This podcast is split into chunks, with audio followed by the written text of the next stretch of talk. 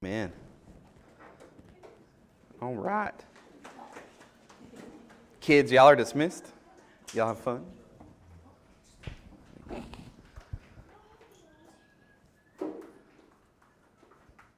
I think I got that. All right, for the rest of us, we're going to be in uh, Matthew chapter 6. So we're continuing right along with our series in the Sermon on the Mount. And so we're kind of turning a corner here um, as we come to this spot. And so, uh, kind of where we've been, where we're going. So, we started with those Beatitudes where we're learning about what it's like to be Christ like. It's giving us that kind of picture and word of Christ and who he is and his actions. And then it kind of goes into the city on a hill, the idea that as we become Christ like, the whole purpose and idea of becoming Christ like is not for ourselves, but it's for others. So that's something that shouldn't be hidden, shouldn't be kept away, or shouldn't be, you know, under a basket, but it should be a light to the world that we're Christ like. And so then we go from that into this idea that if we're Christ like, um, God is concerned about what's in our hearts, not necessarily about just the actions that we do or do not do. Um, and we know that out of the abundance of the heart, the mouth speaks. So what's in our what's in our heart is going to come out in our actions, in our interactions with other people. And so kind of that, that rest of chapter six, we're really focused in on the ways that we interact with other people, the ways that we, we treat them, whether that, or sorry, five, whether that be um, lust or, or whether that be anger, um, whether it be holding grudges, all of those things are how we treat and how we look at those around us that God has placed in front of us. And so, once again, he's talking to um, primarily the disciples and then this group gathered around him. The idea that, you know, the Israelite community was one that was, it's a system built on community and togetherness. Um, and so when we take this, we have to be careful not to read this as just instructions for us as individuals, but we have to read and understand this as instructions for the community, the whole. And so as we get into chapter 6, we're going to turn that corner so we're not looking at outward actions, um, but once again, we're turning inward and we're looking at really the ways that we view ourselves. The ways that we view ourselves. And so that's going to play out in what Paul or what Jesus gets into here with praying, with giving, with fasting. Do we do those things um, so that people think highly of us? Um, so all of us have this picture of who we are in our mind. Um, so we have this, this self picture of ourselves. Uh, and generally, how we interact with people is a reflection of that self picture.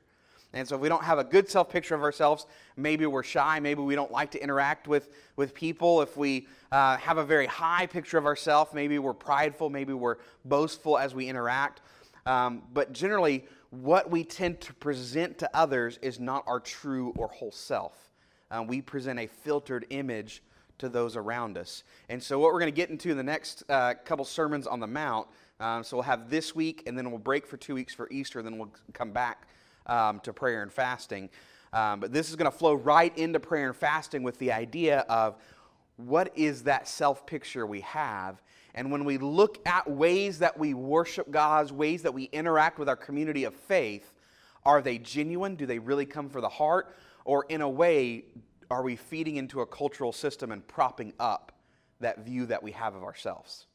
And so for us in the Bible Belt, in you know a cultural Christianity space, um, you, you can't operate in East Texas without running against that culture of Christianity. And so this is something that's really hard for us um, because um, the you that the world expects from you in East Texas is a Christian you. Uh, is somewhat a, a moralistic, uh, I think Matt Chandler used to call it a moralistic theistic deism.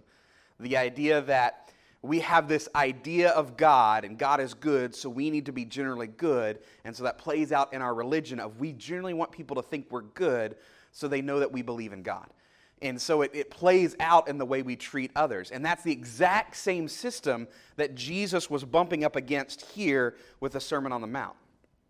Um, so as we get into this, let's go ahead and we'll read the verse, and then we're going to kind of break it down the first verse and then the, and the next three. It says, Beware of practicing your righteousness before other people in order to be seen by them, for then you will have no reward from your Father who is in heaven.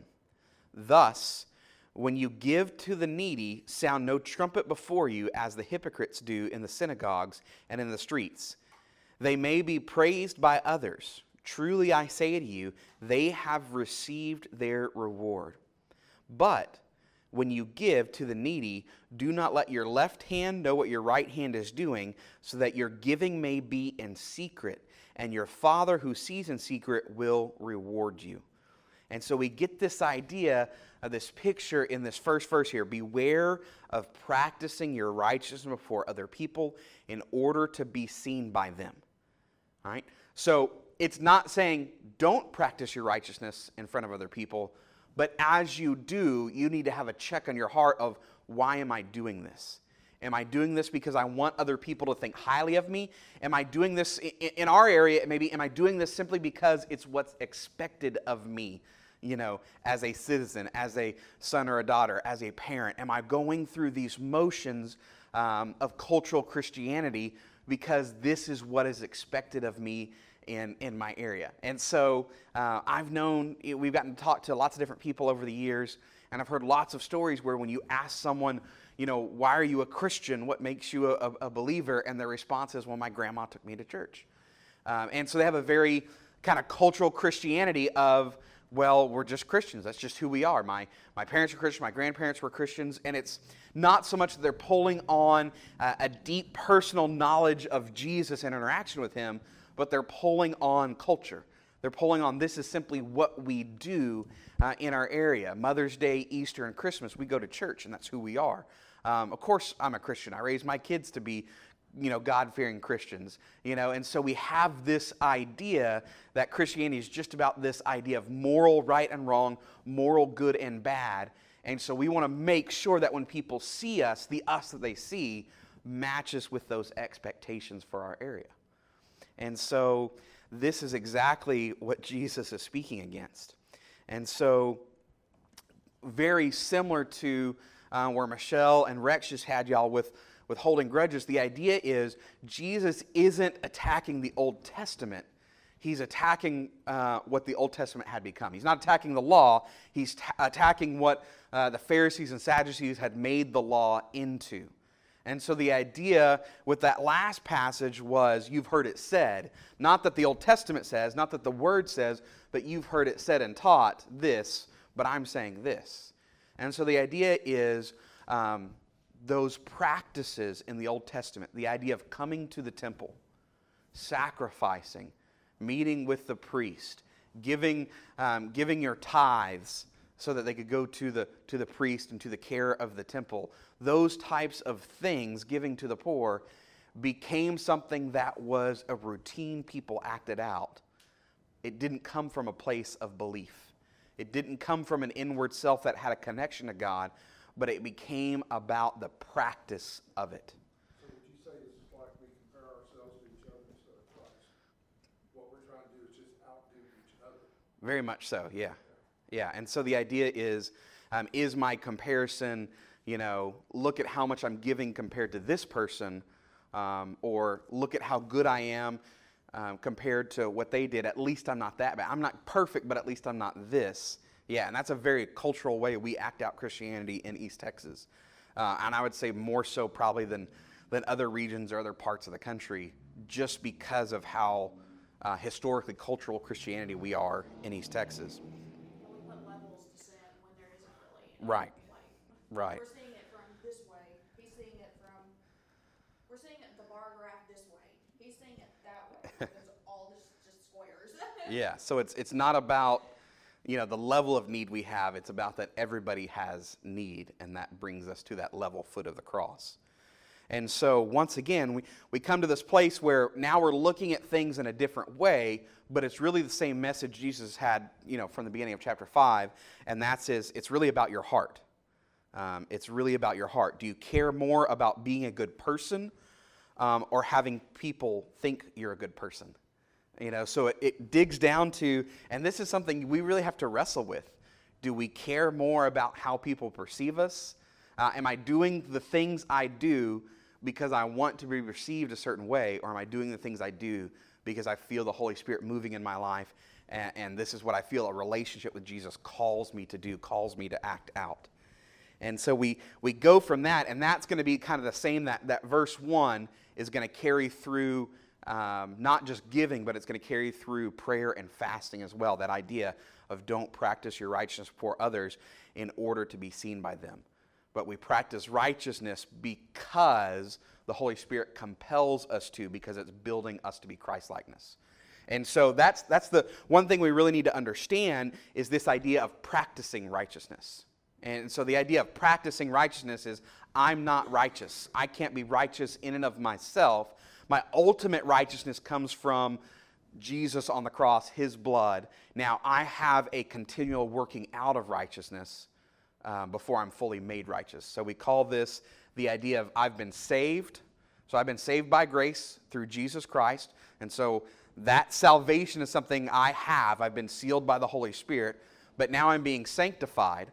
So the Holy Spirit is working righteousness in me to grow my character, to grow my life, to grow my heart, to grow my mind, to make it more like Christ. And then I will eventually be glorified in heaven, where I'll be made fully righteous before God because I'll be made a new, a new creature before Him. Um, and so we're in that middle part, is what we're talking about. So we practice righteousness, not of our own doing, but we practice righteousness because the Holy Spirit is in us, molding us into the character of Christ. And so verse 2 says, Thus, when you give to the needy, sound no trumpet before you, as the hypocrites do in the synagogues and in the streets, that they may be praised by others. Truly, I say to you, they have received their reward. But when you give to the needy, do not let your left hand know what your right hand is doing, so that you may, uh, so that your giving may be in secret, and your Father who sees in secret will reward you. And so it it gives it goes to this um, why do we give? Why do we give to the needy? Why do we give to others? And so he paints this contrast. And so he says, Don't give to the needy as the hypocrites do, sounding that trumpet. So the idea is they give to be noticed. And that uh, the word hypocrite there in the Greek uh, really means to be an actor.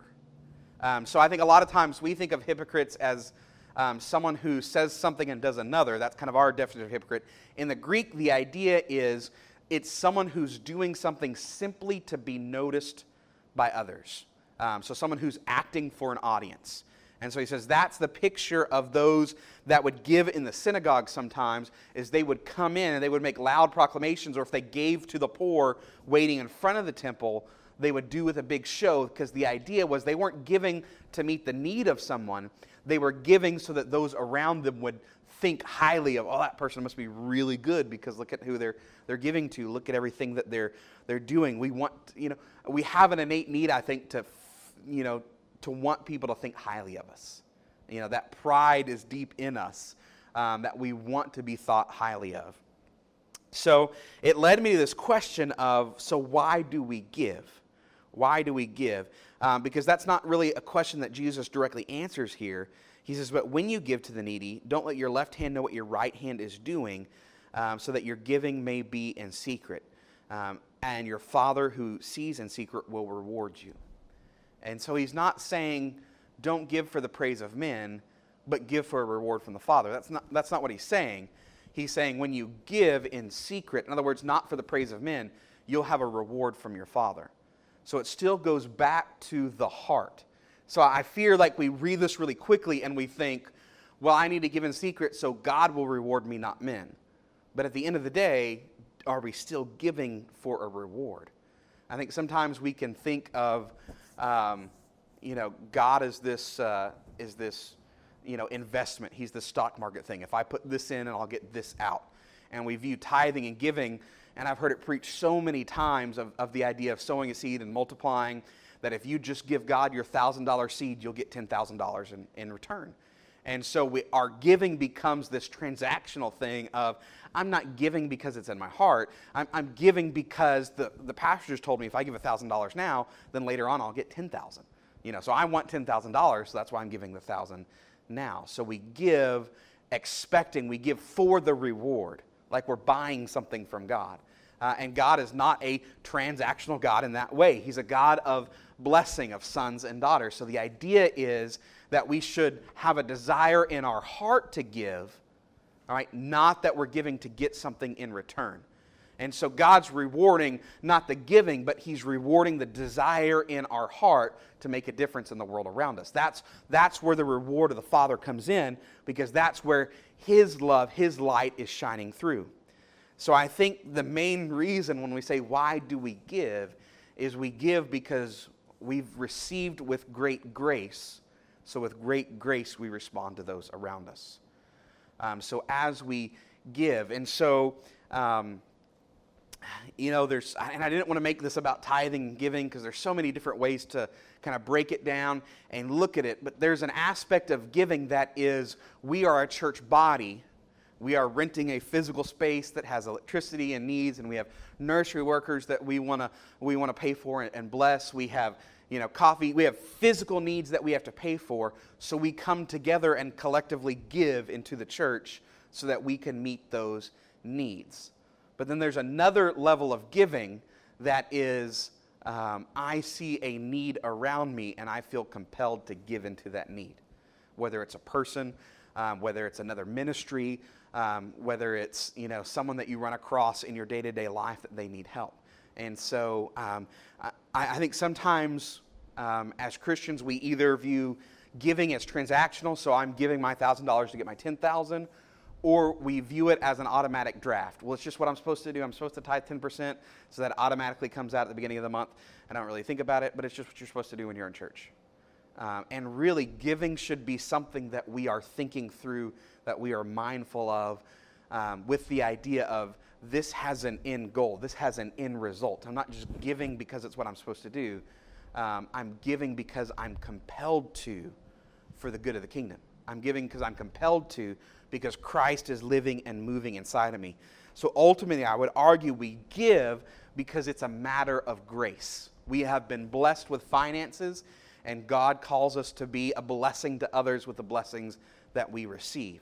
So it's this idea of everything I do is, is an imprint of the mercy on my life. So I have been shown great mercy. So I give as a mercy to those around me. Not that I'm looking for. Do they deserve it? Can they earn it? Can they repay it? You know, at so many times we make these snap judgments when I'm so thankful God does not make those snap judgments with me, um, that He gives with mercy. So Philippians 2 4 says, Let each of you look not only to his own interest, but also to the interest of others. Ephesians 4:32 says, "Be kind to one another, tender-hearted, forgive one another as God in Christ forgave you." In John 13, Jesus says, A new commandment I give to you, that you love one another just as I have loved you. You also are to love one another. By this, all people will know that you are my disciples if you have love for one another. First John says, But if anyone has the words of God and sees his brother in need, yet closes his heart against him, how does God's love abide in him? Little children, let us not love in word or talk but in deed and in truth. So, part of how we love others is are we concerned enough for their needs? And so, um, we have all these different definitions um, kind of in English, but I think a lot of times the church has sympathy, um, but no compassion or empathy. So, thimp- sympathy says, You're in a sucky spot, and that really sucks, and I'm sorry for you. You know, compassion says, I see where you're at, um, I want to do something about it. I want to help you. Empathy says, I see where you're at and I don't understand it, but I want to try to understand where you're coming from so that I can help meet that need. And so, what we have to do, uh, kind of as a church, is we have to push against the grain and struggle to move. We want to move past just sympathy, and we want to move to that compassion, empathy. And so, God didn't just have uh, sympathy for us, he didn't just look down and go, Oh, you poor fallen creatures, but he had compassion. I'm, I'm going to send a sacrifice for you. He had empathy. I'm going to come in the flesh so I can feel your hurt, so I can feel your pain, so I can feel your struggle, and then I'm going to meet you with compassion, with grace and mercy through the cross. And so Jesus moves past that sympathy, and Jesus in the flesh moves to that idea of empathy. He wept, he felt pain, he, he was hungry. He understood where we're coming from, where our struggles are, and moved to compassion of He died on the cross for us so that we can be reconciled. And so it's out of that heart that we give. It's out of that heart that we extend mercy as we've been given mercy. And so I think probably the best example of this um, is the parable of the Good Samaritan. And, uh, and we talk all the time about it's so, so important to not just know the stories, um, but to understand the context of when Jesus spoke them. So, so many times, and I've been guilty of this, where I'll do a sermon series and I'll hit all the parables. But I never stop to look at why did Jesus tell that parable at that time? And so many times when we miss the, the context and the framework of when Jesus shares a parable, we miss so much about the purpose of that parable. So, the context um, of this parable, the parable of the Good Samaritan, is this.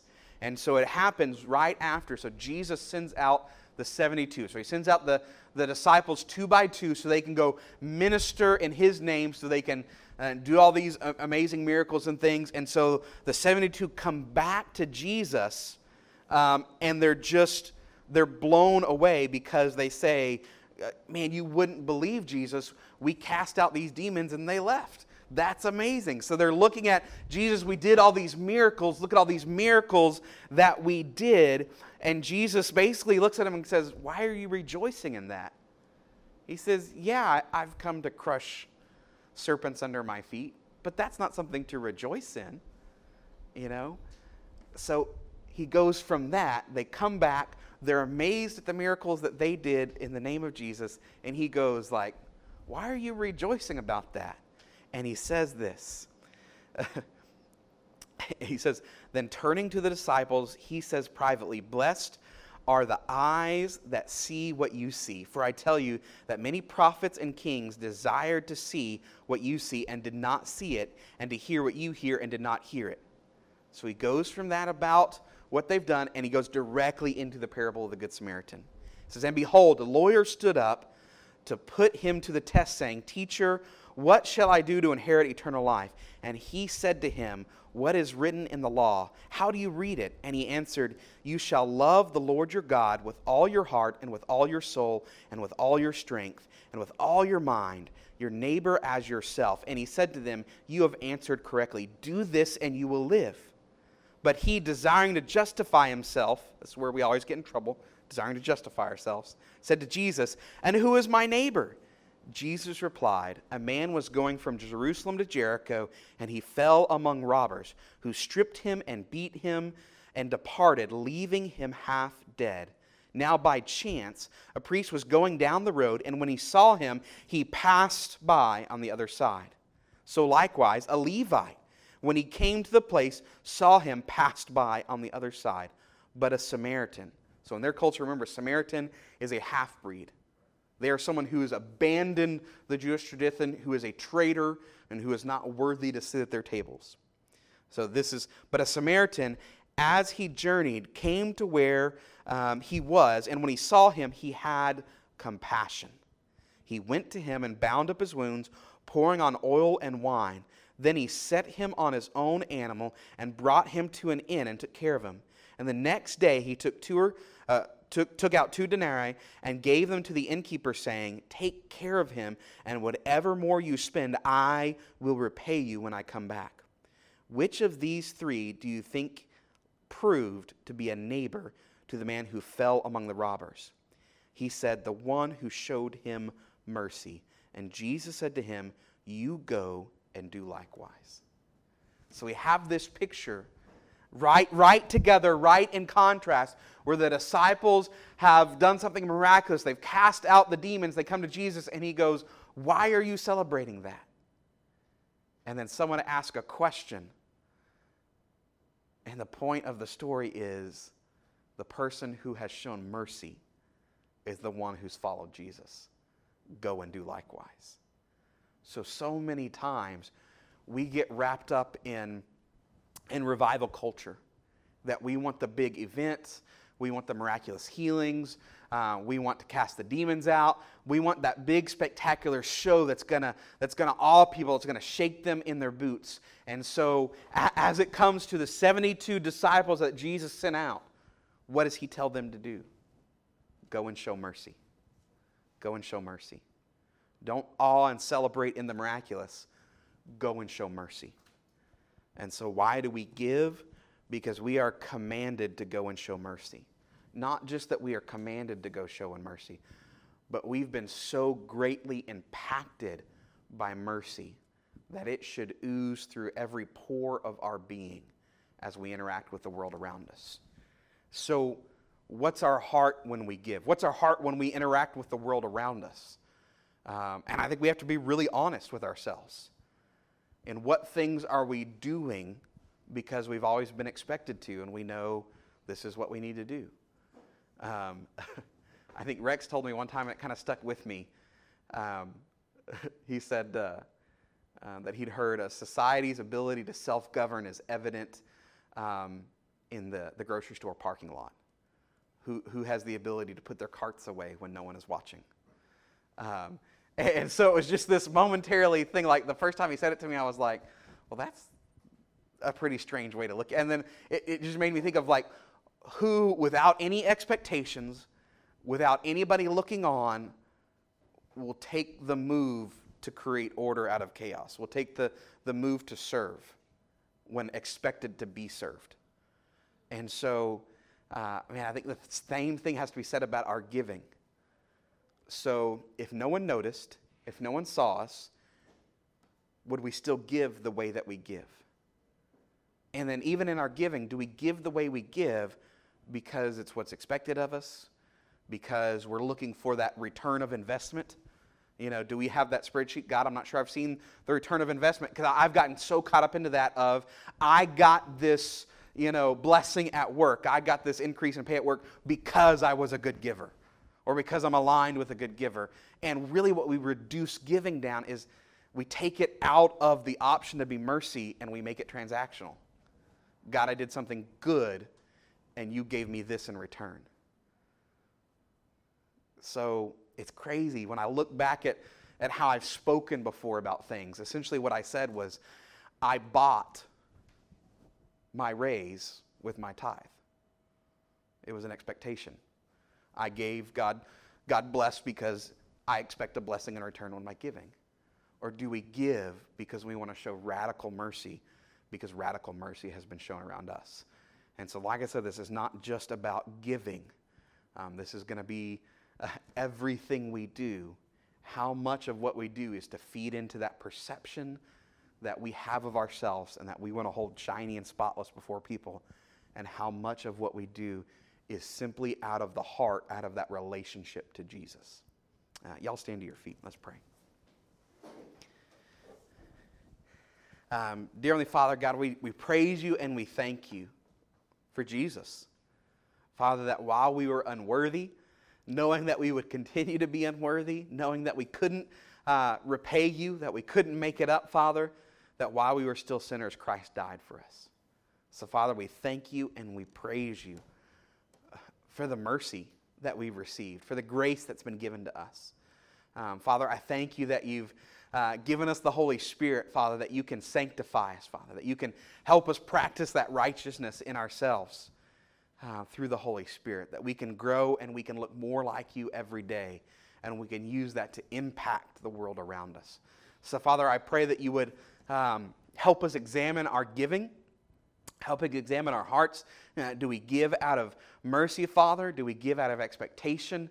Um, do we give because we want to be noticed by others, Father? Um, so, Father, I just uh, deal with us gently with your Holy Spirit in this matter.